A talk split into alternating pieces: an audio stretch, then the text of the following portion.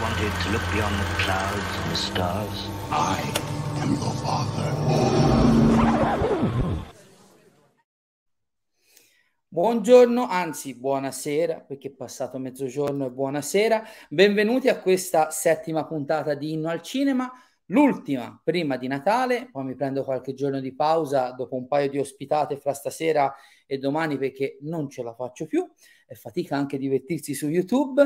Eh, settima puntata, oggi abbiamo un ospite eh, fantastico con cui mi aspetto di fare una chiacchierata molto interessante anche perché dietro le quinte mi ha rivelato una cosa che mi ha fatto un po' arrabbiare, ma ovviamente lo capisco. Eh, iniziamo la puntata come al solito con il nostro primo eh, segmento che è il solito cinegiornale. Tra poco vi raggiungo nei commenti, vedo già che ce n'è uno. Uh, Matteo Trooper 89, ciao Matteo, buonasera. Um, cinegiornale che anche oggi, indovinate di cosa parla? Incredibile, di Spider-Man No Way Home, film di cui non sta parlando nessuno. Perché? Perché come sapete eh, benissimo in questi giorni ha battuto ogni record di incasso o quasi, comunque ha registrato dei, dei, numeri incredibili per quanto riguarda il mondo post pandemia. Sappiamo già che l'incasso globale è, ha, già superato i 600 milioni perché da domenica oggi li avrà superati sicuramente, un risultato incredibile che lo proietta sicuramente a un miliardo e mezzo di incasso. Molti già sono lì che tifano per i famosi 2 miliardi che sono una rarità, ma per quello è ancora un po' presto. Dobbiamo vedere come andranno le cose durante le settimane tra mh, i giorni tra Natale e, e Capodanno.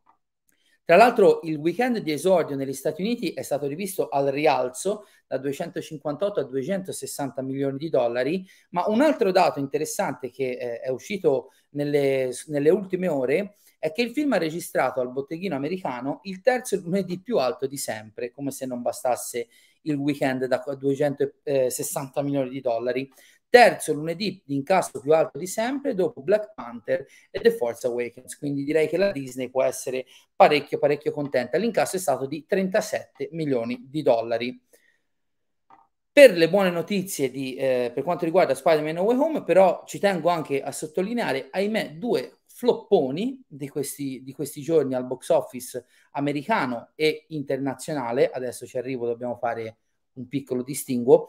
West Side Story, il colossal musical, il remake del capolavoro eh, del 1961, diretto da Steven Spielberg, dopo quasi due settimane di sfruttamento in tutto il mondo, anche se non tutti i mercati, in Italia per esempio uscirà domani, ha incassato solo 28 milioni di dollari a fronte di un budget che con promozione e tutto si avvicina a 200. Un bel floppone per lo zio Steven che nei giorni scorsi ha anche compiuto 75 anni credo che insomma sopravvivrà lo stesso, però dispiace perché era un suo progetto del cuore e non aver trovato il riscontro del pubblico sono sicuro che non gli farà piacere così come non farebbe piacere a nessuno. E brutto esordio, però solo negli Stati Uniti, visto che all'estero ancora o non è uscito o non ci sono dati al riguardo, per il nuovo film di Guillermo del Toro, Nightmare Alley, che in Italia uscirà se non sbaglio il 27 gennaio, eh, che ha esordito con 3.1 milioni di dollari al botteghino americano, una cifra decisamente bassa, ma qui mi permetto di dire,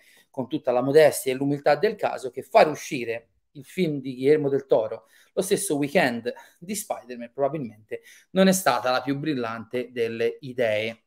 Detto questo, questo era, era, era, un piccolo aggiornamento, vi prometto che a breve le notizie si staccheranno da, dal mero uh, box office. Io introdurrei quello che è il nostro ospite di oggi. Come avete visto sui nostri canali social, eh, ho già avuto il piacere di fare una live con lui sul canale dell'Arsenale, per il quale curo la rubrica Il silenzio degli innocenti, accidenti Antonio Capellupo e le sue idee malsane, sui, sui titoli dei format.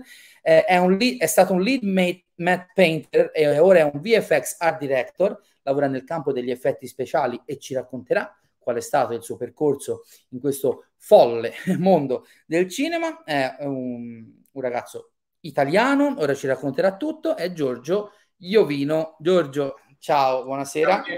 Grazie, mille ancora.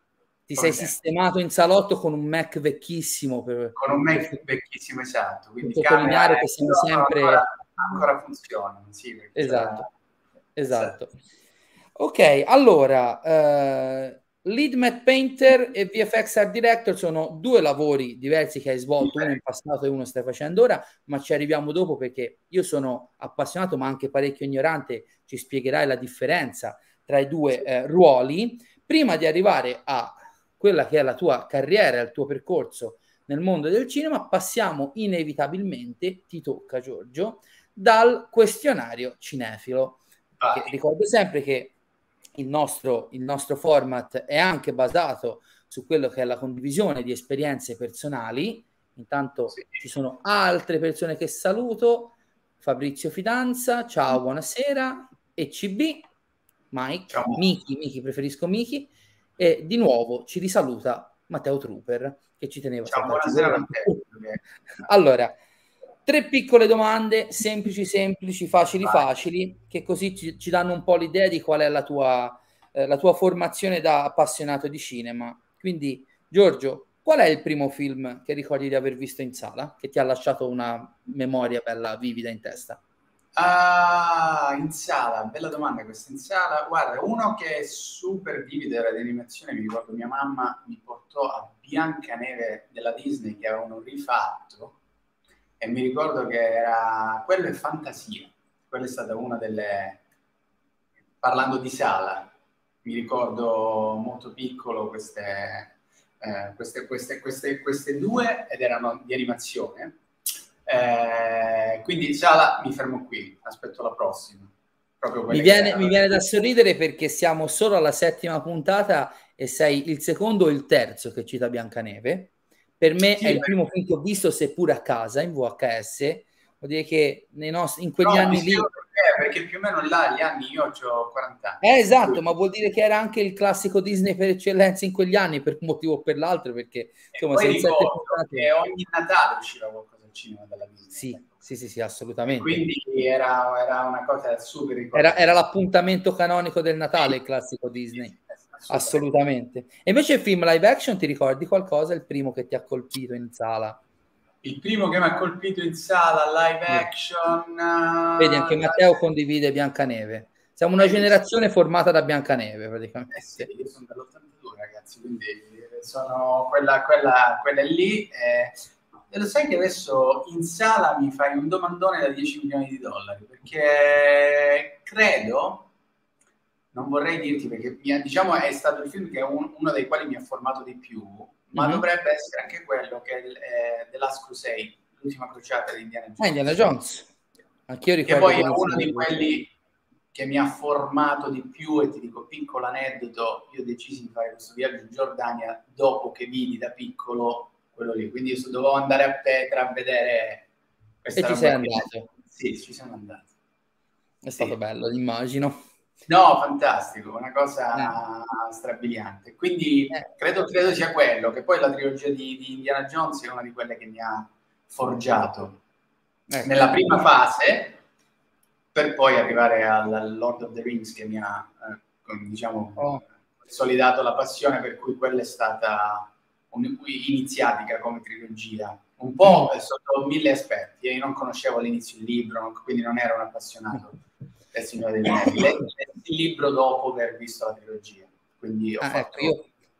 il vedi, contrario. Citato, vedi perché mi piace fare queste domande, perché hai citato tre film che anch'io... Ora, l'ultima crociata io non posso definirla una visione fondamentale, perché ovvia... lo vidi al cinema anch'io con mio padre, me lo ricordo in maniera molto molto vivida al cinema Odeon di Livorno, che cito spesso in queste live, ormai sparito perché erano di quelle mega sale da 800 posti nelle quali siamo cresciuti, però Indiana Jones, Spielberg in generale, Biancaneve e Il Signore degli Anelli, soprattutto appunto Biancaneve come primo film visto da bambino, Il Signore degli Anelli come esperienza anche collettiva.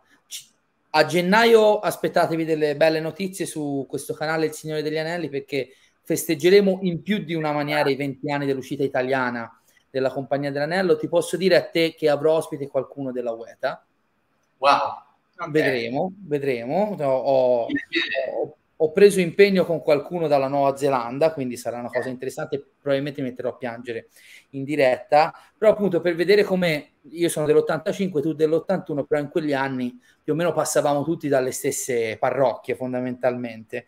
Spielberg no, no, prima, Disney. Il Signore degli Anelli è stato per me qualcosa di iniziatico. Eh, guarda, uh, per me, uh, guarda, ancora più che cinematog- cinematograficamente, anche personalmente, cioè io no, ho fondato fam- amicizie che durano tutt'oggi grazie al Signore degli Anelli. Eh? Cioè, guarda, io, io eh, sono proprio, qua lo, lo, dico tranquillamente perché siamo in, nel club no? di, di, di queste eh. cose qui, ma tu pensa nella prima fase, io il giorno, finito la musica, finito le cose, mettevo i film di background e lavoravo. Quindi io, se tu mi dici un numero di volte che ho visto la trilogia, non te la saprei quantificare, perché per me era una, una, una daily... Daily routine. Costante, sì, daily routine costante, per cui eh, io sono... Forse da dietro vedo già qualche...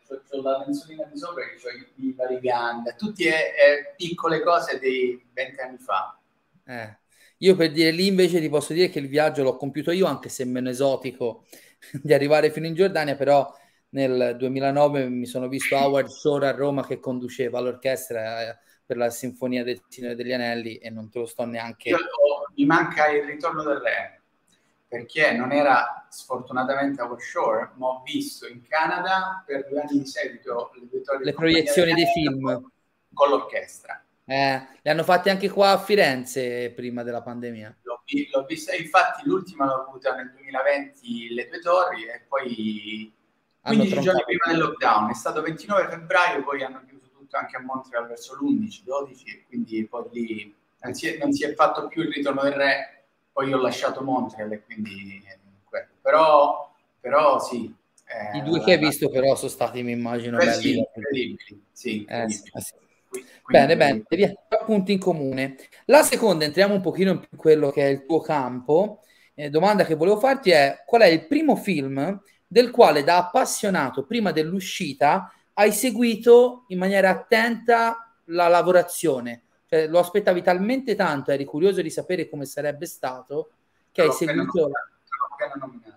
Signore degli come, Anelli. Come?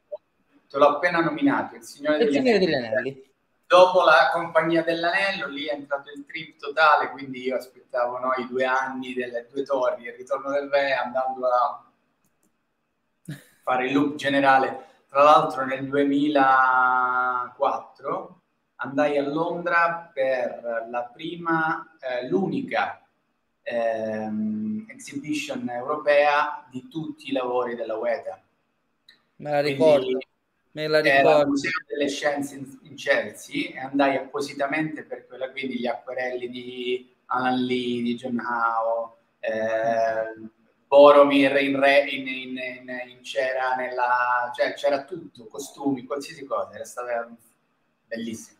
Mi ricordo che vidi il servizio in merito a quella mostra su Coming Soon Television, l'allora gloriosa esatto, Coming Soon esatto, Television. Esatto, esatto che andarono a visitarla e avevo la pava alla bocca letteralmente. Sì, no, no, lì, è, lì eri così, no? Sai, era... era sì, sì, sì, proprio. I, i, I, brividi, immagino, i brividi. Sì. Il Signore degli Anelli, anch'io non... Io, io avevo letto il libro l'anno prima sapendo che uscivano i film.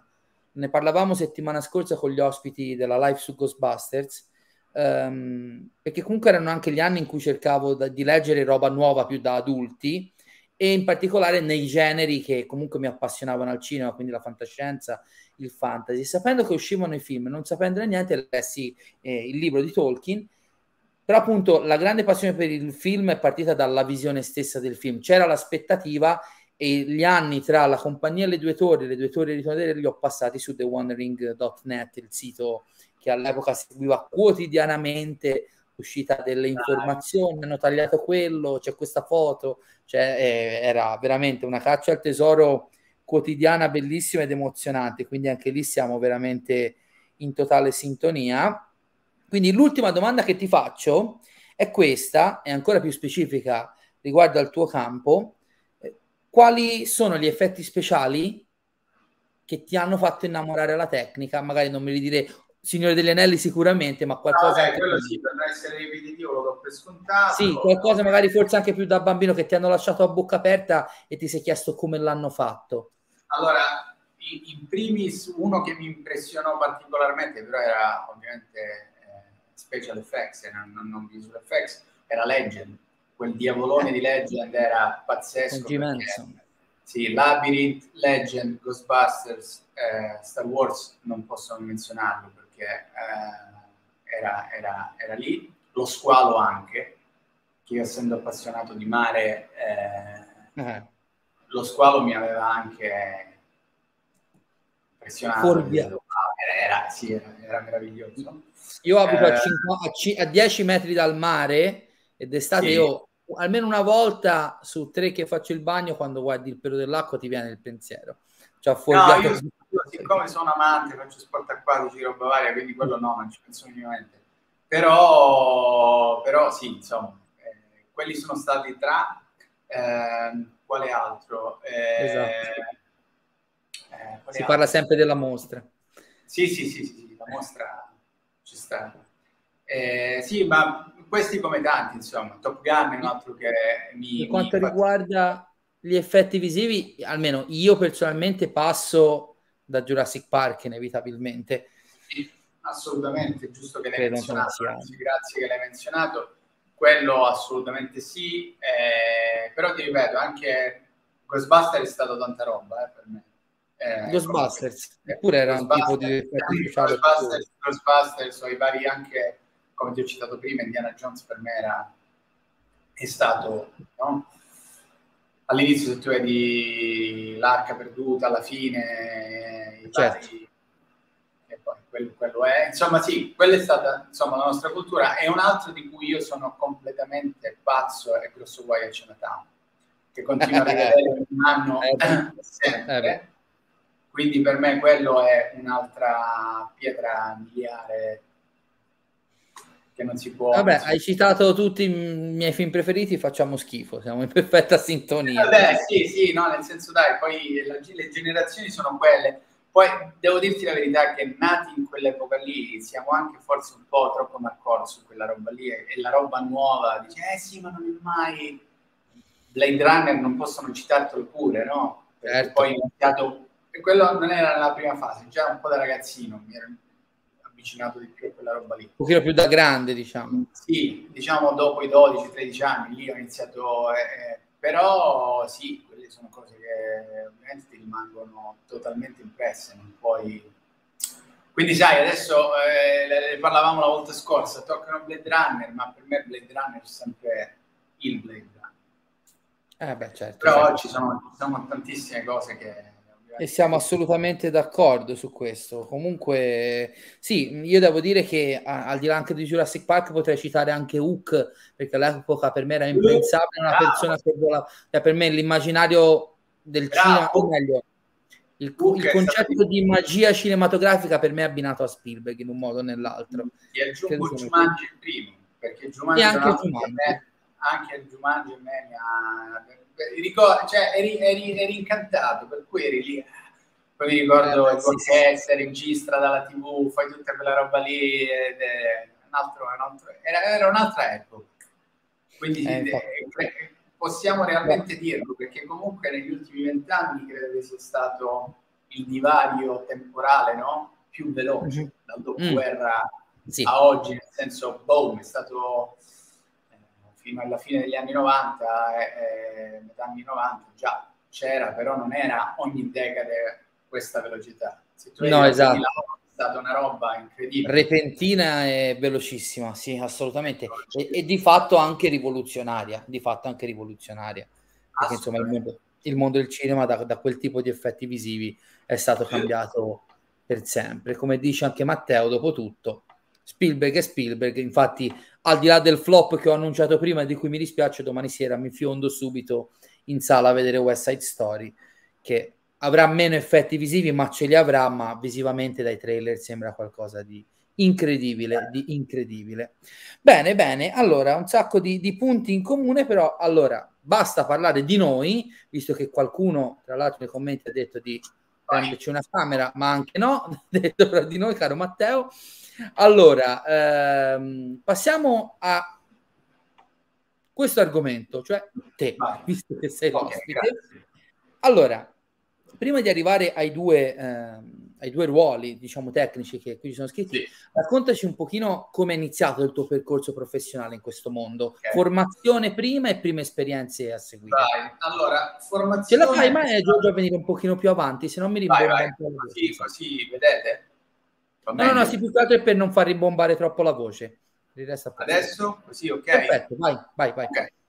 Allora, primi passaggi sono stati, vabbè, un po' una formazione più tradizionale. Diciamo che dal liceo che ho fatto il classico, quindi nulla uh, inerente all'artistico e alle robe varie, ehm, vado a fare l'Istituto Europeo di Design a Roma nel, nel 2000 e poi da lì formazione di, di, illustrazione, quindi formazione tradizionale, software non, non, non, era ancora nei piani di studi, quindi voglio dire, tutto quello che poi è, è venuto dopo è stato da autodidatta. Quindi tutorial, libri, anzi diciamo libri DVD ordinati all'epoca, eccetera, eccetera, poi tutorial online. Quando ancora studiare era un'esperienza anche da, da, da, da ricercatore, cioè dovevi trovare esatto, la roba su cui studiare. Sì, sì, sì, sì assolutamente sì. Eh, infatti eh, da lì poi le, le, i primi passi li ho fatti in pubblicità, perché era il mercato più prossimo in Italia, eh, fondamentalmente. Quindi facevo layout, storyboard, facevo il visualizer, un altro ruolo tecnico. In che ambito? Pubblicitario o già cinematografico? No, no, pubblicitario, pubblicitario. Praticamente pubblicitario. Di, di, aiutavo a disegnare le campagne pubblicitarie quindi sono passato dai sofficini Findus a tutte le altre oh. varie cose, eccetera, eccetera. Però la passione è rimasta sempre il cinema, per cui appena poi ho iniziato ad avere un po' più eh, visione, ho capito che bisognava eh, per forza di cose un po' andare oltre i confini per iniziare a eh, metterti in gioco in maniera eh, su dei mercati che c'erano. Quindi quello più prossimo era Londra, quindi iniziavi ad affacciarti a Londra e, e era non solo il centro europeo, ma anche a livello diciamo, globale era un hub importante Londra mm-hmm. e ancora lo è. E quindi niente, da lì sempre la parte di pre-produzione, quindi di concept, di map painting, che adesso vi spiegherò, ti dico queste parolacce. Sì, sì, sì, certo, certo. Poi le contestualizziamo. E poi le contestualizziamo, concept, map painting e quant'altro. Eh, ho detto che quello è quello che vorrei fare, vorrei riuscire a fare, andiamo a capire come posso fare. Quindi inizia i vari, vari no, eh, bussare alle porte, non proprio in termine diciamo figurativo ma pratico, andavi lì, ciao, sono questo, questo, questo, quindi iniziare a crearti un network che non era da zero, adesso poi non era l'epoca dei social, quindi non c'era LinkedIn, non c'erano queste altre cose, era ancora... Non c'erano piattaforme più... per presentarsi.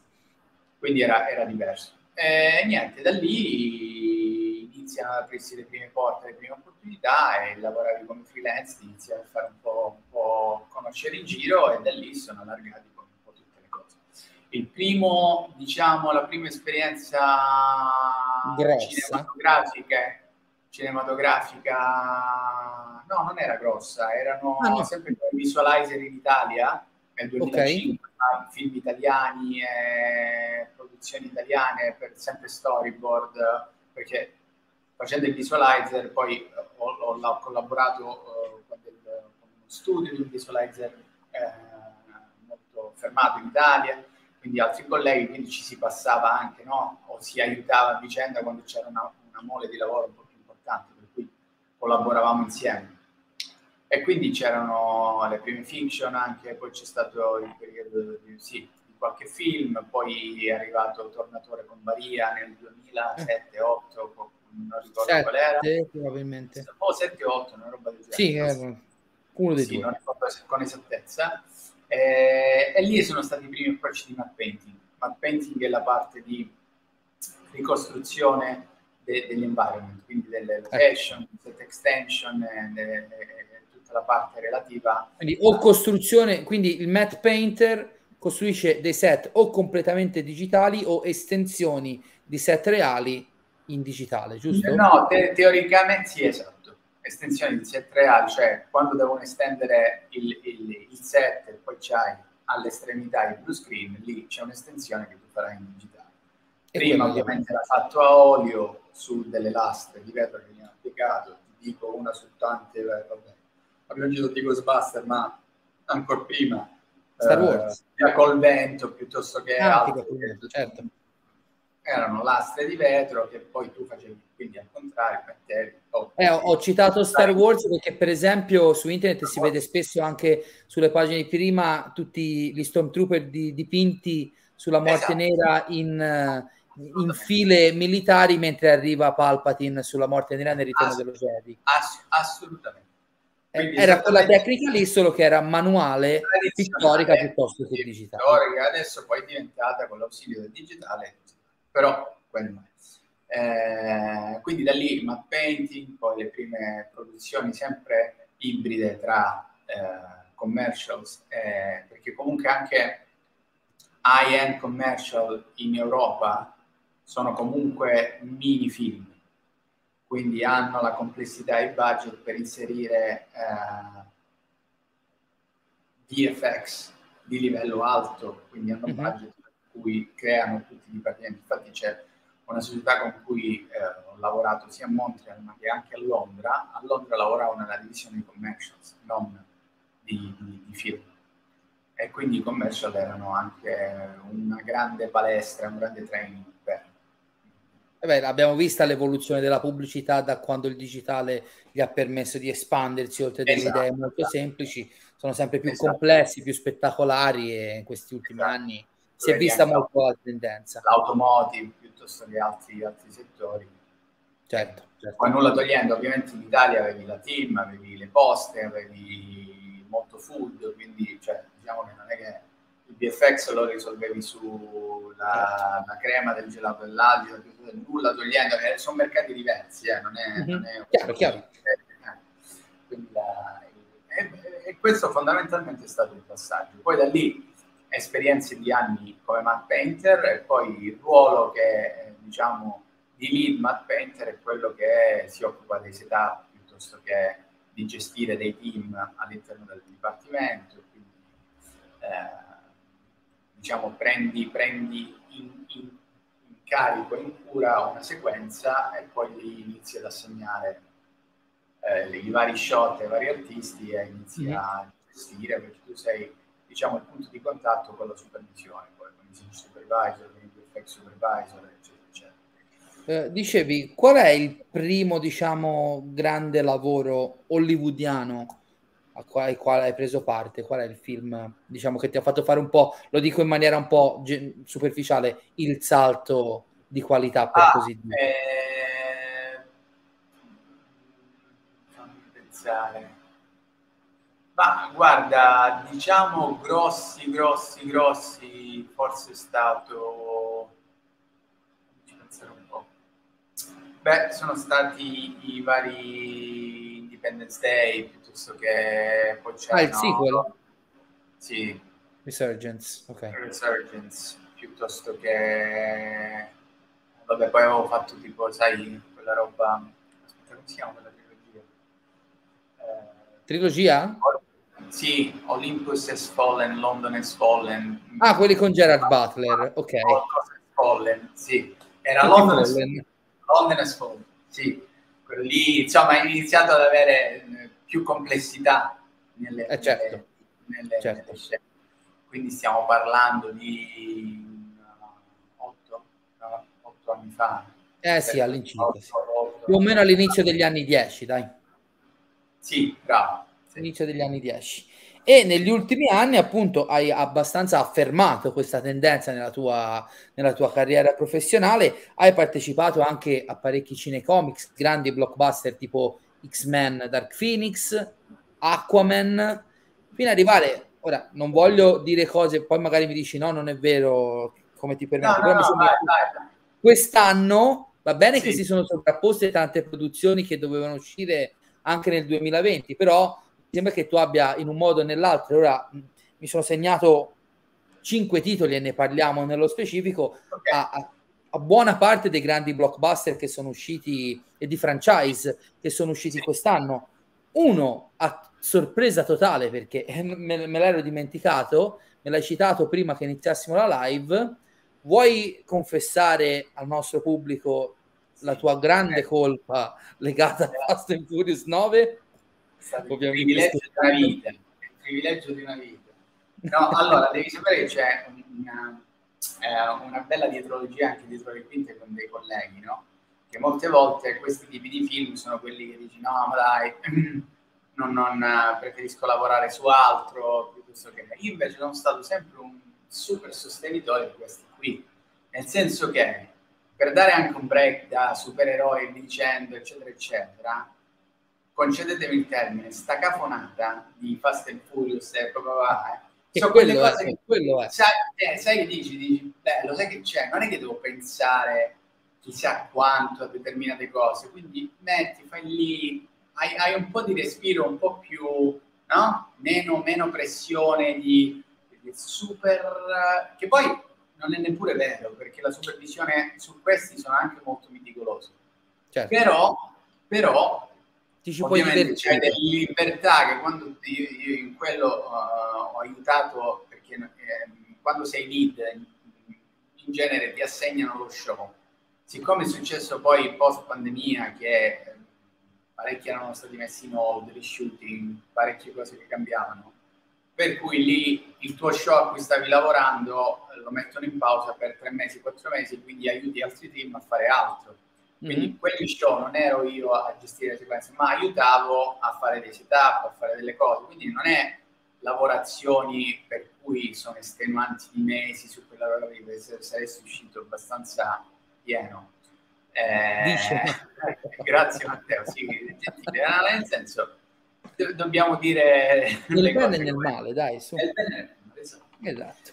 E quindi, e dicevo, quindi... nello specifico di Fast 9 mi hai detto in pre-live, non solo sì. hai lavorato a questo grande film, ma non hai scene. lavorato a una sequenza qualunque, forse a una alla più chiacchierata del film, che è il volo spaziale della macchina intorno esatto. alla Terra, che è credibilissima esatto. come scena, no? Assolutamente sì. Ma avete eh, lavorato sulla, diciamo... sulla specifica natura scientifica dell'evento. Esatto, e esatto. tra l'altro il lampeggiare alla fine è uno dei climax della cinematografia, no? Eh, assolutamente. La, sì, per entrare nella fase iniziale, no? Ecco, sì, ti però... dico, no? Come Vai. funziona in quel, in quel, caso? Ti arriva fondamentalmente, immagino, o il copione o comunque il copione della scena? No. Il concept della scena? Come fu- ecco, allora, spiegami come funziona da quando ricevi il lavoro a quando lo crei. Allora, in, in quel caso ovviamente tu hai prima di tutto il girato ok? Chiaro, Quindi loro chiaro. girano, loro due con un screen dentro un chat della macchina, e poi la macchina in CG, ma l'abitacolo è reale, e poi da dietro i finestrini hanno i bei pannellini verdi, ok? Quindi là devono iniziare a fare, eh, se ci sono qualche movimento tecnicamente si chiama image move, quindi devono matchare la camera reale e ricrearla virtuale, digitale, certo. e poi da lì si inizia a fare il layout quindi il layout dicono, ok, questa sequenza che succede? Loro sono nello spazio. Poi sai qual è il fatto? Che dipende dai vendor, dalle società, ma anche una sequenza può essere splittata e data a diverse società. Quindi okay. tu, non ricevi, tu ricevi le informazioni relative alla tua, non hai le relazioni, cioè non, non puoi sapere poi come va completamente a finire. Generalmente quelle della Pontiac lì, che credo fosse una Pontiac, insomma, da quando partono, quindi da appena arrivano nello spazio fino a quando finiscono quello che hanno finito di fare, spoiler alert, perché credo, che l'hanno visto, però... Vabbè, sì, eh, dai, ormai questo non è più sotto spoiler, dai. No, esatto. E quello lì, insomma, è, è, è, è il plot che c'era noi, quindi sapevamo cosa andava. Però non è che riceviamo script, non è che riceviamo nulla, abbiamo le informazioni di riunione quando abbiamo il okay. meeting, così si chiama. Quindi sono coordinate tecniche quelle che ricevete. Sì, diciamo, questo è quello che accade, perché quello che noi riceviamo è, è un edit ref, praticamente è una porzione del montaggio con la post-viz o la pre-viz, che la produzione ti manda, assegna alla tua società e tu quindi devi matchare, poi devi fare in bella quello che c'è nell'edit ref, ok? Quindi teoricamente dovete poi fare... E allora da lì iniziano a fare le prime fasi di presentazione in ci sono i layout, quindi layout, quindi io personalmente ho lavorato al setup del, del, dell'emisfero terra, del, della, della, della, Terra, mm-hmm. il pianeta Terra, tutto il movimento della macchina, lì, eccetera, eccetera. Quindi eh, fondamentalmente ci sono i vari step in cui c'hai first pass, così chiamano in gergo, poi fai vedere il layout, poi fai il blocking delle prime texture, il lighting, uh, eccetera, eccetera. Poi eh, fai il breakdown delle scene per cui vedi quale va in lighting, quale va nell'altro dipartimento, perché poi tu immagina che c'è una catena tipo un tubo, ok, e si va da upstream to downstream, che l'ultimo downstream è la comp quindi compositing okay. dove assemblano tutti i pezzi e mandano Tutto, tutti gli elementi vanno al loro posto fondamentalmente.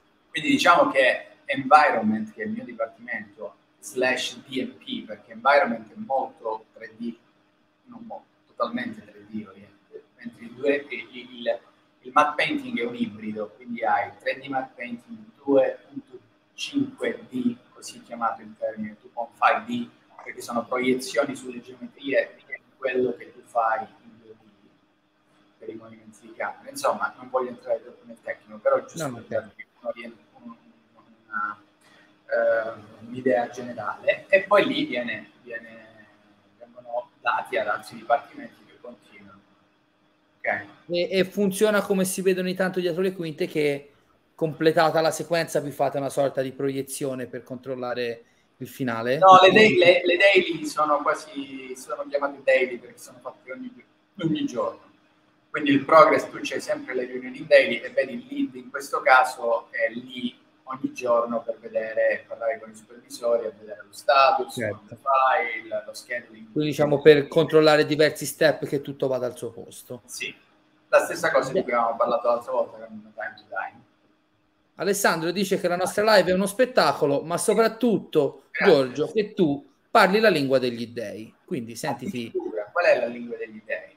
Quella che stai parlando te, io non la conosco, quindi eh. poi ce lo spiegherai tu. Grazie dei complimenti. Forse perché non, non, non, si capisce, cioè io poi mi devo scusare ragazzi, non ci sono abituato a dire queste parolacce inglesi che ormai sono in, in gergo. Ma tanto ormai siamo nel... di spiegarvi, cioè fermatemi oppure eh, insomma ditemi se, se volete approfondimento. Sì, sì, sì. Ma sai, ormai viviamo nel mondo globalizzato, se non le capiscono le vanno a cercare su Google. Vabbè, eh, sì. Oh, di recente un IT della società mi ha detto guarda ci sono due persone al mondo, chi usa Google e chi no. Bello. Quindi, bello. Eh, quindi ha detto che quando gli rompevi le scatole, no, chiedere delle cose basiche, senti mi aiuti a sistemare la mail, Google, se lo fai, se no Oh, ha ragione, eh? è verissimo, è verissimo. Quindi Fast 9 è uscito, ok, sì, qui in Italia un po' più tardi, comunque era il grande film di, di estivo uh, in America, è andato anche parecchio bene visto, vista la situazione mondiale in quel sì, momento dell'anno. Loro, loro aspettavano, scusi, ti interrompo, proprio di poter entrare nei teatri. Sì, sì, sì, sì. Tra l'altro loro credo che sia, io credo che Fast 9 anche dopo il passaggio mi ricordo pagarono non so quanto come al solito il primo spot al Super Bowl. Mi sembra di ricordare non vorrei dire una fesseria che sono stati i primi a causa del covid a rimandare di un anno esatto l'uscita in sala. E non è che hanno fatto come altri titoli che rimandavano un mese come Bond per esempio un mese tre mesi sei mesi nove. Loro sono andati dritti all'anno successivo. Quindi sì. insomma anche lì la decisione fu abbastanza Infatti, drastica. Venom è stata la stessa roba. Io, eh sì, anche, Venom, giusto, subito dopo, sì. Io, Hai eh, lavorato anche a quello, giusto? A Venom? Sì, Venom, Venom sì. Era il mio show eh, di, di, riferimento dopo Bond, mi avevano assegnato su Venom. Però poi lì l'hanno rimesso in hold e poi ho aiutato su vari show quali Ghostbusters, eh. Death on the Nile che è il diritto sul mito che esce, deve ancora uscire eh, Foundation di... Ah, quello di Apple, la serie TV di Apple TV Plus, bellissima tra l'altro. Eh, Doom l'ho aiutato in quel periodo lì perché erano quasi sei mesi in cui... Eh, infatti volevo arrivare a... Guarda, l'hai citato al volo, so anche che mi hai già detto nell'altra live che ci hai lavorato un po' en passant, però Ghostbusters Afterlife hai lavorato alla scena del tempio sotterraneo di Gozer, hai lavorato sì, con l'estensione sì. 7, giusto? Però era parte del trailer. Ah, ok, ok. No, volevo solo citarlo perché, come ti ho detto, è un film che ho amato tantissimo, ma soprattutto per ricordare a chi ci sta guardando, a chi ci vedrà, che la settimana scorsa abbiamo fatto quasi tre ore di live su tutti i Ghostbusters, dall'84 al 2021 con Cristian Calabretta e Edoardo Stoppacciaro, i due registi del fan film italiano di Ghostbusters. Okay, okay. È stata una discussione meravigliosa. Se hai bisogno di uno sfondo da ascoltare mentre lavori e ti piacciono i Ghostbusters, te lo consiglio perché sembravamo, sembravamo in terapia di gruppo, no? che ci sfogavamo di tutto l'amore verso i Ghostbusters. Ma appunto, dicevo, Fast è uscito, Fast 9 è uscito d'estate c'è avuto questo per motivi di rinvii e di sovrapposizione di uscite, questo diciamo per modo di dire autunno di fuoco. Il primo film che è uscito, fra quelli a cui ha lavorato molto attesi, era Dune. Dune. Cosa hai fatto su, su Dune, visto che è un film che è molto eh, amato? La sequenza dello sbarco su Arrakis, eh, praticamente Environment, parte della dei sette Quindi la scena dell'arrivo di del, tutta la casata Trades quando sono le astronavi esatto. che arrivano esatto. dall'alto e si poggiano fuori città con la... Esatto, quindi l'arrivo di tutte le navi, l'arrivo di tutti gli environment, quando loro iniziano a fare le prime eh, Paul e gli altri iniziano a fare le prime perlustrazioni a piedi, ci sono... Sì, sì, sì. Cioè, quello, ci sono quelli che chiamano lui con il nome del profeta. Lì, tutto avrò lavorato, sì, su quella sequenza lì credo saranno stati 5-6 shot più o meno. 5-6 shots. Per... Ecco, mettiamo, contestualizziamo, quando parli di 5-6 shots, che detto così sembra un lavoro da niente, quanto ci hai lavorato? Ma tendenzialmente lì quasi due mesi, credo. Per un totale approssimativo, per dire, se ti parlassi di minuti, quanti minuti? No, ma che, secondi? No, secondi? Oh, che sì, bello! Perché nel senso, magari che sia, no? immagina prima del cut nell'edit, no? Uno shot magari poi c'è il cut e quello è un altro shot considerato. Magari uno shot già di 10 secondi in un dialogo o in una cosa, cioè quello shot di inquadratura sono tutti no cut, cut, cut, quindi quelle non sono Due mesi per 10 secondi, via praticamente. Sì, una ventina. Ma tu considera su, su No Time to Die tutta la sequenza di Cuba, che sarà due minuti di film 3 minuti, 5 minuti di film.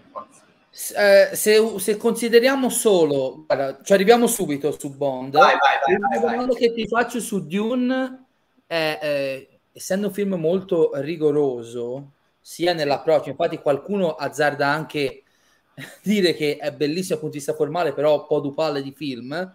Non sono del tutto d'accordo. Io sono un po' critico eh, nei confronti sì. di Dune, però tutto gli si può dire tranne che Villeneuve non abbia lavorato in modo magistrale, almeno sull'aspetto che è anche legato alla mitologia dei romanzi, eccetera. È stato un progetto dal punto di vista di un tecnico, lavorare a Dune piuttosto che a Fast 9, c'è una richiesta un pochino più pressante di rigorosità. Allora, guarda, ti spiego, ti spiego la, la situazione. Allora, Dune eh, era ovviamente due o tre anni fa, molte persone cambiavano anche società per lavorare a un film del genere, no? Gli appassionati mm. o colleghi dici no, aspetta, no, magari sai il producer o chi era parte del management è andato in un'altra società, eh, si trova bene con un team, cerca di caso far assumere persone perché poi cambia anche, no? Quindi c'è la caccia al progetto da un certo punto di vista. Alc- alcune volte sì, poi dipende, è molto personale come scelta. Per certo. ruoli, se tu sei, dipende, dipende da te eh, perché molti vogliono divertirsi, sono appassionati, oppure alcuni un film vale l'altro perché lavoro, dipende, proprio sono scelte puramente personali, non c'è nessun tipo di, eh, di tendenza. Però la tendenza è anche che siccome noi siamo pagati dai progetti tendenzialmente come staff, no? Quindi siamo assegnati, è vero che siamo in una società, ma siamo assegnati a dei progetti, quindi eh, tutto il budget allocato per eh, le, lo staff che devono creare e per il progetto. Quindi magari ci sono società che in genere si espandono, tipo fisarmonica, e se c'hai in un anno 10 show, 10 eh, film, e poi l'anno dopo ne hai tre, ovviamente no? Dici, c'hai restringe, il restringe diciamo, il gruppo di lavoro. Esatto. C'è il contratto di sei mesi, di due anni, o, eh, dipende da un po'. Dipende dagli impegni lavorativi veri e propri. Esatto, e quindi il discorso qual è? Nella mia società, che era Double Negative, dove lavoravo al tempo di, mm-hmm. di Doom, eh, il team di Villeneuve è un team, diciamo, top di gamma, per cui eh, hanno, avevano già vinto quel team lì due Oscar.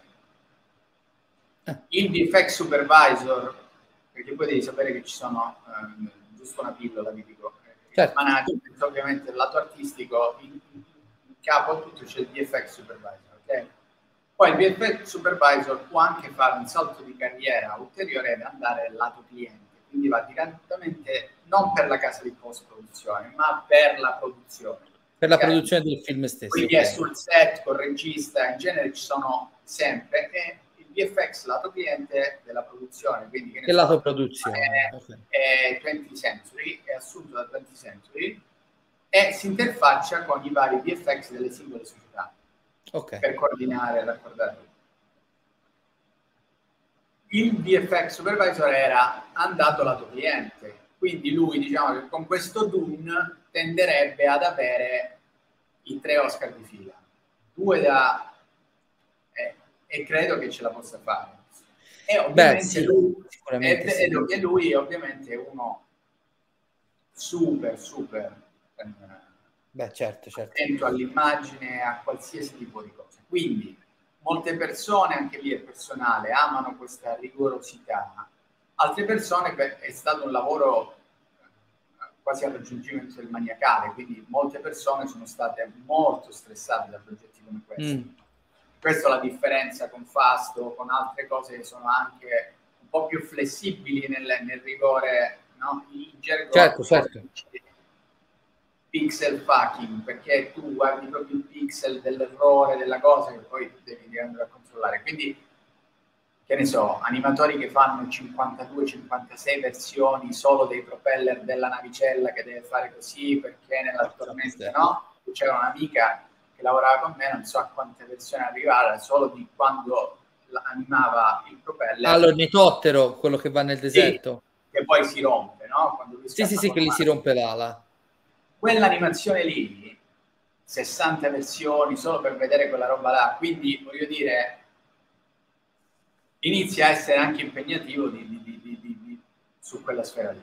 Eh beh, certo. sono le grosse differenze sulla pressione che c'è anche da parte di... Poi oramai Villeneuve, ne avevamo già parlato con te la scorsa volta, ha fatto un crafting, ha trovato il suo modello di questi tipi di cose, cioè da manuale, anche certo. visivamente, sono poi la storia, eh, storytelling, qualsiasi cosa può avere, può piacere, non piacere, ma visualmente, visivamente... Dal punto di vista visivo no, no, ma io guarda, te l'ho già detto, sono un po' critico in generale di Villeneuve, della sua fantascienza e del film, però almeno dal punto di vista visivo non, non gli puoi veramente dire niente. Poi lui riprende anche una cinematografia anche un po' più passata, sì, no? nel senso certo. che come sembra anche gli Scott di Blade Runner o dicendo, quindi tu hai degli establishing shot che ti durano 10 secondi, che tu vedi e ti godi tutti gli elementi che riesci a vedere ah, in, que- in, quei secondi. Sì, sì, sì, il dettaglio cioè, è fondamentale. quadro ogni shot, quindi diciamo è diverso. Però... Allora, visto che me l'hai servita, sì. se lo puoi dire, ma penso di sì, qual è la scena che a te ti ha distrutto il cervello da quante volte l'hai dovuta fare e rifare? O almeno la prima che ti viene in mente. Ma di tu dici o in generale? No, no, in generale, in generale, quella che proprio ti ricordi come un trauma. Ma ti dirò, trauma sembra un paradosso, ma era la rottura di cosiddetti per The Nutcracker and the Four Realms di Disney. Una scena proprio basilare, cioè una, una scena cioè, qual è il film, quello con Kira Knightley? Sì, eh, eh, sì, sì, sì, sì, sì, ah. sì, sì. Che scena era? Scusami, non ho capito. Quando... Eh, anzi, il progetto è stato molto figo, nel senso poi c'era un team incredibile. Siamo... Ah, io l'ho visto al cinema, pensa, perché comunque il film Disney, appunto, a Natale, se esce, è tradizione con la mia ragazza, andiamo sempre a vedere co- cos'è. Però era una roba in cui loro ritornano al castello dopo che sono stati nel, Fort, nel, nel quarto reame lì, eh, Fort Realm, e, e ritornano lui e il, il, soldato, lei e il soldato, quindi Clara, uh-huh, sì. il soldato, e passano da un tunnel sotto un albero e c'è l'ingresso al Ricordo, sì, castello. Sì, sul ponte quella scena là è stata un manicomio, era una scena semplicissima, ma siccome non c'era stata progettata per fare Heavy 3D, è stata tutta una cosa di proiezioni, di roba tecnica che non sto lì a stare, che era proprio ufficio complicazioni pratiche semplici. C'era una scena che in CG si faceva, ho dovuto spendere un mese e mezzo a fare proiezioni, cose, eh, per una roba alla faccia di Denis Villeneuve, eh? alla faccia di Denis sì, Villeneuve. Sì, sì, sì, nel senso non aveva proprio senso di, di, di, di esistere, diciamo. Quella è stata forse la più noiosa. Ah, eh, più antipatica, dai, chiamiamola. Perché era solo tecnica e sapevi già che era inutile perché da quando iniziava era una scelta sbagliata fare le proiezioni lì rispetto a un altro tipo di tecnica, ma si erano fissati su quella roba lì e non riusciva mai come doveva come poteva uscire in altri, con altre tecniche. Perché ovviamente queste scelte incide... Ti danno eh, del lei eh, nei commenti. Lei, lo so che ho detto 40 anni. Niki, sì, di Dune stavamo parlando poco fa, magari lo recuperi, a breve arriviamo su Spider-Man. Ok. E quindi no, eh, diciamo, sì, ovviamente scusa. la scelta di queste cose incide sui budget, su quello che è stato fatto in building, su quello, Chiaro. si torna il, il matte painting spesso e volentieri è un po' un aggiustatutto, tipo mettere lo scotch tape sul muro, no? Dici dai cerchiamo di sistemarlo così. Però se c'è una roba che non funziona dall'inizio meccanicamente è, è difficile poi... È un casino poi far combaciare tutto, certo, esatto. diversi Quindi elementi. Uh, quando sei passato da lead matte painter a VFX art director qual è la differenza tra i due ruoli? Ok, sono passato a febbraio scorso cambiato società, sono andato via da, da, da Double Negative a Montreal, adesso lavoro per un'altra società in California. E praticamente eh, la differenza sono gli, gli, gli, gli stadi di progettazione del film. Cioè, dalla post-produzione si ripassa in pre-produzione, quindi è la fase eh, concettuale del film. Per cui lì si lavora dallo script e si iniziano a visualizzare insieme a okay. production designer, bla bla bla, si iniziano a uh, visualizzare appunto le scene o le sequenze prima di essere girate.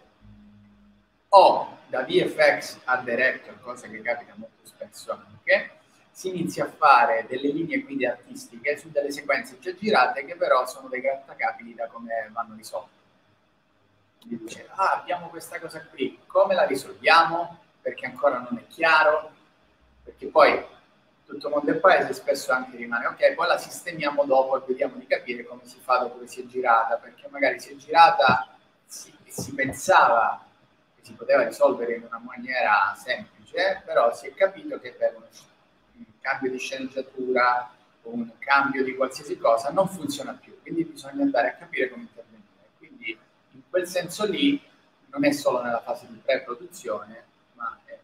Pre-produzione te ne parlo perché il dipartimento adesso non è più ca- catalogato come post-production. L'art mhm. department è qualcosa che viene, è una, un'entità, una bubble che sta, diciamo, vive a sé. Tra le varie fasi della lavorazione. Ed è sempre quella che viene presa. Però come VFX art director mi capita, perché io praticamente gestisco tutta la parte Beh. Quindi poi ci sono alcuni progetti che iniziano nella fase, sono nella fase embrionale che vanno, devono essere girati e altri che sono già girati ma vanno risolti. Sistemati, vanno sistemati. Sì. Prima di parlare di Bond, su quale abbiamo basato tutta una puntata intera sul canale della Cinema Arsenale, se volete recuperatela, la trovate qui su YouTube. Eh, mi ricordi cosa hai fatto su Venom, la furia di Carnage? Sì, Venom ha fatto un po' di roba. Eh, setup su. Eh, non ho visto il film.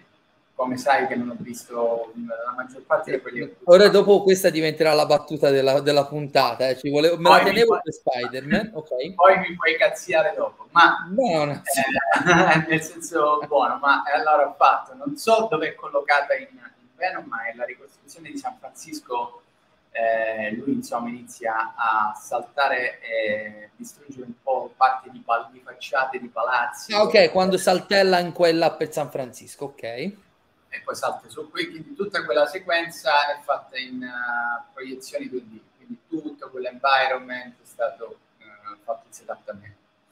Ehm, poi eh, la fuga di Carnage dalla prigione, ok quando rompe il muro dopo che c'è la prigione, sì, sì, poi ritorna, spoiler alert, si ritrasforma e va verso il mare, verso il ponte. Sì, va. va verso la città, sì. Ehm, eh, no, principalmente sono le due main sequence perché erano comunque copiose come, come, come no. Bene. Ma devo citare un'altra chicca che non ti ho citato però. Eh. Vai, dimmela subito. Infinite, un altro capolavoro incredibile. Oh mio Dio, ah, quello di Amazon Prime? Sì. Quello di Fuqua? Sì. Non l'ho è, ancora visto. È stato... di essere... Oh, allora sei, sei abbonato a Fuqua perché anche Olympus e Spollen è suo. No, io devo ammettere che fra i tanti registi tamarri, decisamente non bravi registi, ma magari eh, esperti in un certo tipo di cinema commerciale ignorante, a me Fuqua, a parte un paio di volte, comunque diverte abbastanza.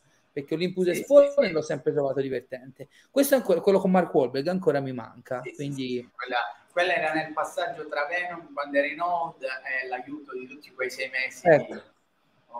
Poi, poi ne parleremo. Mi messaggerai e mi dici una volta. Tra l'altro è stata una mega produzione quella, enorme. Sì, sì, sì, sì. No, no, no, no, per carità. Per, per, le società sono delle mani dal cielo. Eh beh, certo. Fast, certo. Fast 9 è qualcosa di un super big project, cioè qualcosa di grosso. Qualcuno, tanto ci possiamo giocare su queste cose, hai capito? Alessandro, spera che tu non abbia fatto tale scena di cui non so. Eh, no, no, no, fuori, fuori, Alessandro fuori. Dai, si è salvato Alessandro, può continuare a Sono parlare salvato. la lingua degli dei. Dalla gogna, sì, sì, si è salvato. Giorgio si è salvato dalla gogna di, di, Alessandro. E dicevamo, abbiamo basato tutta una puntata su Bond e appunto l'hai già citata, hai lavorato a quella sequenza di Cuba, al di là della partenza, mi hai detto, dell'aereo dal porto e poi anche parte della sequenza sulla barca al largo se non sbaglio. Al largo, poi un po' all'arrivo dell'isola finale, giusto quando giusto. giù, e poi l'altra parte. All'inquadratura dell'aeroporto quando devono partire con l'aereo e arrivano in macchina. Ho buona memoria, dai Giorgio. Sì, esatto. Che, che, è un pochino più avanti nel film, però appunto diciamo che il lavoro principale è stato sulla sequenza di Cuba, principalmente sulla sparatoria in strada, quando escono dal locale dove c'è la festa della Spectre e c'è la, da la, ragazza, lei, la, la 007 sul, sul, balcone che spara e Anna De Armas e Daniel Craig in strada che hanno diciamo è l'inizio di quella sequenza è quando lei viene, spacca la dome del, dell'albergo arriva giù prende sì. il bal, eh, ti ricordi il nome di lui? Del russo, come scusa? Del, Waldo, ti ricordi il nome del, del, del dottore, del, del, chimico lì che stava facendo Ah sì, eh, no, il nome non me lo ricorderò mai e poi mai, però ho capito. Ma non, forse non è Gualdo. Qualcosa so, del no, genere. Prende lui e poi scappano da lì. Esatto, e scappano dal locale della Spectre per andare in strada e diciamo che tutto poi si risolve quando con Ana De Armas con la macchina colpisce il palo dell'elettricità eh, facendo distrarre sia Bond lì, che lui, lui, lui scappano a piedi, vanno al porto, dal porto e poi vanno al porto e vanno eh, si salutano eh, prima perché si salutano prima e Bond va al porto e va da solo. Sì, sì, sì e mi ha detto che appunto par- parlavamo dei tempi, visto facciamo qualche paragone, diciamo che è una sequenza arrotondiamo in eccesso di 5 minuti per un totale di lavoro di 5-6 mesi, 6 mesi. Un minuto al mese. Sì, tendenzialmente non è così, così progettato, però sì. No, no, no, ovviamente era, era un modo. Se fai la divisione o meno... Ci vuole un, un, mese per fare un minuto di quella sequenza, diciamo in media. E tu in quella sequenza hai ampliato, diciamo, l'ambiente dei palazzi. Sì, e tra l'altro era, eh, per onore del vero, eh, parte fatta, è stata fatta dal Dipartimento di Environment di Londra, che hanno iniziato a mandare dei setup perché era stata divisa, la, stata splittata la sequenza, quindi abbiamo iniziato, diciamo, loro avevano fatto gli environment da, da, da parte terra, diciamo, ok? Quindi dal basso, lato strada. Io ho dovuto, eh, costruire i setup lato tecnico. In altezza? Sì. Quindi dalla, diciamo, dalla prospettiva della 007 sì, eh, donna che, che, che spara come sì. Peppino. Però poi molte volte quando sono stati fatti dei setup che non erano progettati per quelle camere, devi sempre poi di base li metti, poi c'è qualcosa che non funziona e devi andare a coprire e fare le patch su quelle cose. Altre, altre ang- angolazioni, certo. Angolazioni, camere che non erano state previste. Bene. È stato un bel lavoro. No, tra l'altro, eh, te l'ho detto già l'altra no, volta, per me la, la, mini sequenza di Cuba è un piccolo capolavoro dentro un grande film. Sì, è no, sicuramente una delle scene che più restano impresse, non solo per la bellezza di Ana de Armas, che comunque sì, non fa mai male, eh, però è veramente un piccolo film dentro il film e rimane molto impressa come scena. È stato un bellissimo, un bellissimo, una bellissima parentesi in mezzo a un po' tutta Assolutamente sì. Eroi fare, fare Bond, poi l'ultimo di Greg, cioè sono stato... Eh sì, era un, un evento epocale che ti sei visto comodo comodo su Amazon Prime. Sì, giusto? un televisorino minuscolo, una roba dopo scena, sì, che era... Probabilmente vedevi meglio le scene quando ci lavoravi. Era meglio dall'iPad che l'avevi, sì, però sì, l'ho visto comodamente sul divano questo era un piccolo passo d'avvicinamento a, a, questa cosa. Visto che siamo arrivati un po' all'argomento topico della, della, puntata, così come da titolo, intanto vi dico, visto che c'è un po' di gente che ci segue, se avete delle domande da fare in chiusura a Giorgio, scrivetele nei commenti, così le leggiamo alla fine.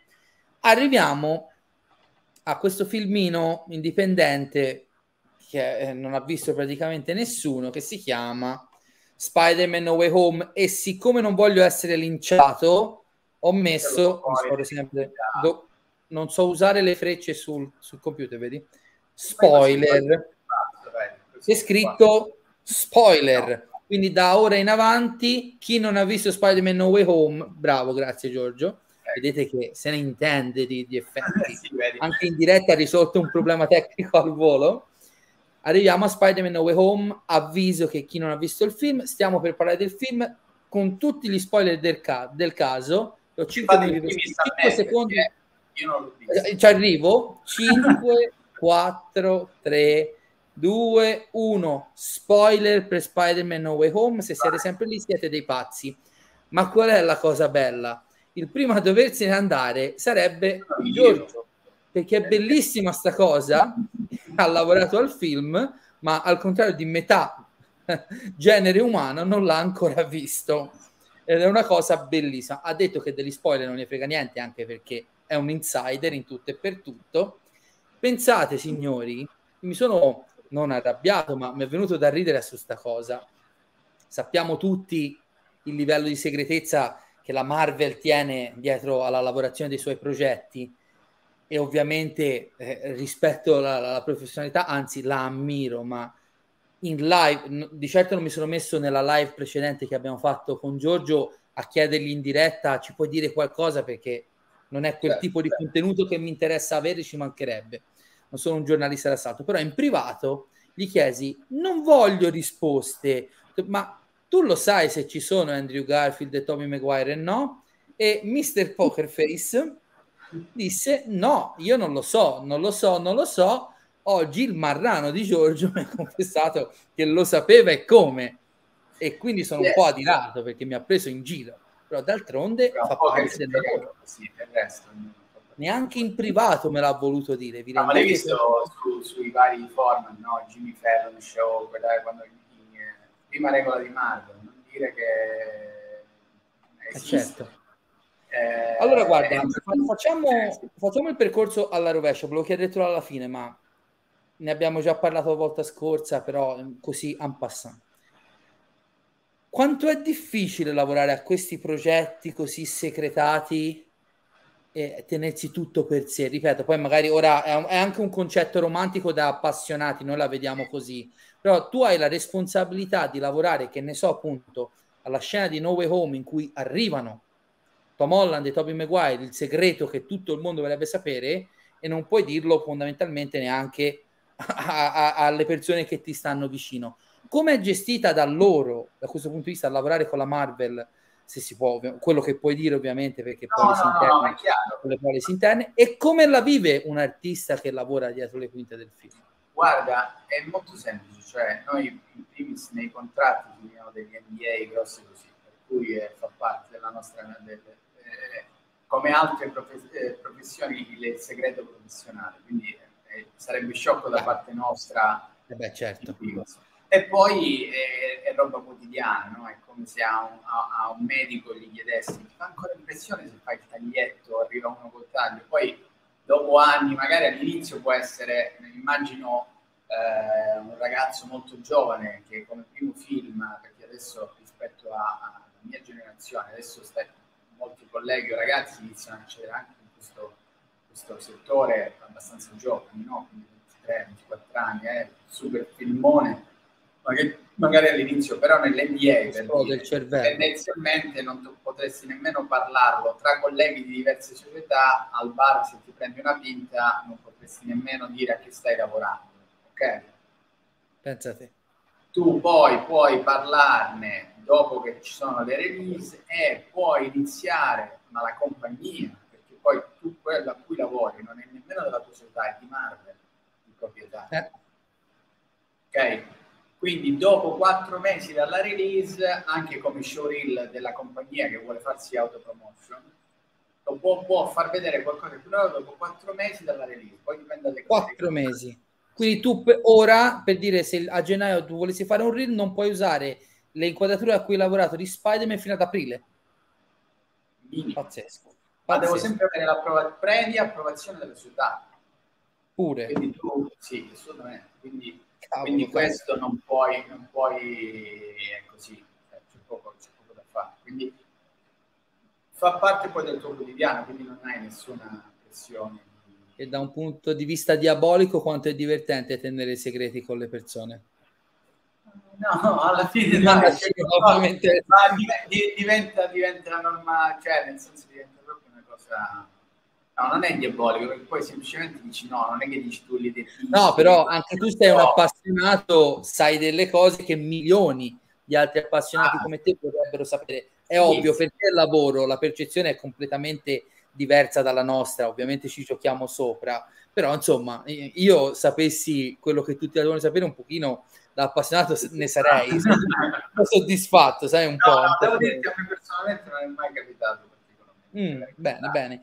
Quindi, eh, visto che sapevi che gli altri due Spider-Man erano nel film, adesso in maniera libera mi puoi dire, al contrario dell'altra live, a cosa hai lavorato a Spider-Man? Sì, lavorato, abbiamo la sequenza in cui prendevamo parte, era eh, la parte di environment del North State New York, quando lui inizia in notturna a scappare da Electro con eh, le power plants, le, le power, il corridoio. Ah, ok, quindi diciamo la foresta, quella sì, che si vedeva esatto. in trailer. North State New York è la parte della, del, sì, della foresta di notte in cui lui scappa, eccetera, eccetera, poi okay. poi rischi all'app con tutti, quindi lavorare su quella roba. Esatto. Quella era la tua sequenza era la sequenza, sì. Però quindi allora le sequenze con Toby Maguire e Andrew Garfield immagino no, quella io, no, no, quella io non, no, no, no, però immagino, visto che lo sapevi, che fossero interne alla tua compagnia azienda. Sì, alcune okay. cose lo erano. Alcune, alcune cose, cose lo erano. Che appunto, come hai detto, a una sequenza possono lavorare anche più aziende. No, assolutamente. Poi dipende dalle sequenze, delle cose. No, yeah. sai che, che è la parte migliore a livello di effetti speciali questo grazie Fabrizio. Prendi e porta a casa. Devi ringraziare, no, no, prendono a porta a casa, io non prendo nessun credit, tutti quelli che hanno fatto gli effetti speciali, io ho lavorato in produzione su altre cose, io quindi su... Eh, noi abbiamo lavorato alle linee guida da dare a chi lavorava per il look di quelle cose lì. Okay. Quindi che so, c'era il dipartimento di effects che doveva fare gli effetti di Electro. Quindi come Electro faceva determinate cose e lì noi il design. Io personalmente ho passato parte dell'estate a disegnare la tuta. La tuta, quindi è quella nera?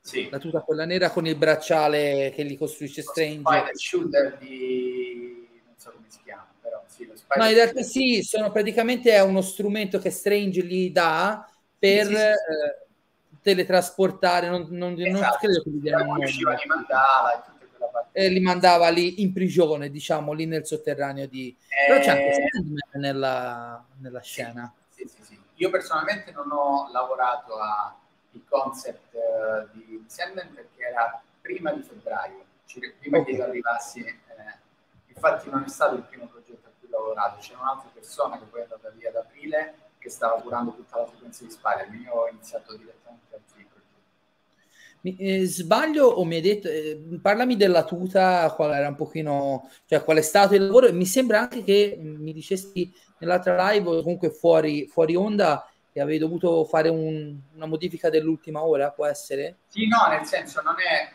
io in particolare, che il design è stato ridiscusso fino alla fine. Diciamo che è stato un progetto che eh, quasi tutti persone coinvolte, le società, eh, ci hanno lavorato fino a qualche settimana prima dell'uscita. Cioè eh, infatti è uscita, è uscita, la notizia che a due settimane dalla consegna il film non era pronto. Non, su quello sono, non saprei dire lo stato dell'opera qual era, però sì, certo. parecchie anche persone, amici a Montreal stavano continuando a lavorare nelle varie società, è stato abbastanza un massacro per le persone. Eh, perché insomma, due settimane prima, fosse vero e non lo possiamo confermare, il film non pronto due settimane prima della consegna. Eh. Ma lo sai perché poi ci sono sempre rivisitazioni, cose all'ultimo minuto, poi c'era stato un grosso problema che c'era stato un leak del trailer, quindi di lì hanno, insomma, marketing parlando ci sono state, quindi avevano eh, su, questa, su questa tuta è stata la Spider Suit, è stata parecchio discussa, insomma, mm. quindi fino alla fine c'erano allora, dall'alto. Io Va. questa cosa non so se la sai, però mi fa piacere magari anche sottolineartela, però come sai nel film ci sono alcuni eh, nemici storici di Spider-Man dalle altre due saghe precedenti a quelli della Marvel. I due personaggi in questione è palese. Allora, Thomas Hayden Church, Sandman, per il, tutto il film viene tenuto in forma di sabbia. È tutto digitale. È tutto digitale, però alla fine c'è un'inquadratura in cui si vede l'attore in carne e ossa, così come per Lizard, che lo vedi solo per tre secondi, però sono palesemente copie incollate in digitale o da scene tagliate o dai film vecchi. Quindi per Ma quello credo. Non, non, so cosa ti riferisci, nel senso non l'ho visto, però è possibile pure che siano dei CGI. Eh? Loro Addirittura? Avevano... Eh, non lo so, dipende. Poi dipende lì da... L'idea che mi ha dato era di elemento così un pochino d'occhio da, da appassionato, ce l'ho fatto negli anni a queste cose, le, l'impressione che ha dato a me anche per quella che era la qualità, a parte che eh, appunto gli attori li conosco, le fisionomie sembravano abbastanza naturali, seppur decontestualizzate dall'inquadratura, mi dava proprio l'idea di ho recuperato quell'inquadratura e Beh, essere, non lo so, direi, non, non l'ho visto quindi non saprei dire. Ovviamente per la parte di, di, eh, di dirlo, di Sam era digitale, era, quindi, quindi avevano gli scan dell'attore poi è stato tutto su tavole. Quindi, qui, vedi, qui qualcuno addirittura eh, è in grado di, di, darci riferimenti. Lui dice che l'inquadratura di Sandman è presa dal primo scontro con lo Spider-Man nero quando viene invaso al getto d'acqua e si scioglie. In effetti avevano quegli elementi qualcosa di riconoscibile, per quello ho avuto subito quella okay. sensazione che sembra confermata. Quindi tu hai dovuto modificare la tuta eh, per sì, tre. La tuta, uh, Marvel Studios come art department è stata praticamente loro diciamo sono il main art department di uh-huh. eh, però ovviamente loro sono un team abbastanza ridotto e sono super super ovviamente 360 gradi quindi per le sequenze che poi eh, diciamo fanno outsourcing quindi in quel caso noi in questo caso io particolarmente ho dovuto fare le modifiche che era la parte che interessava a noi. Quindi diciamo ci siamo aiutati a vicenda nel senso che loro non avevano tempo per sbrigare tutto e mm-hmm. noi abbiamo dovuto continuare l'opera del design. Quindi eh,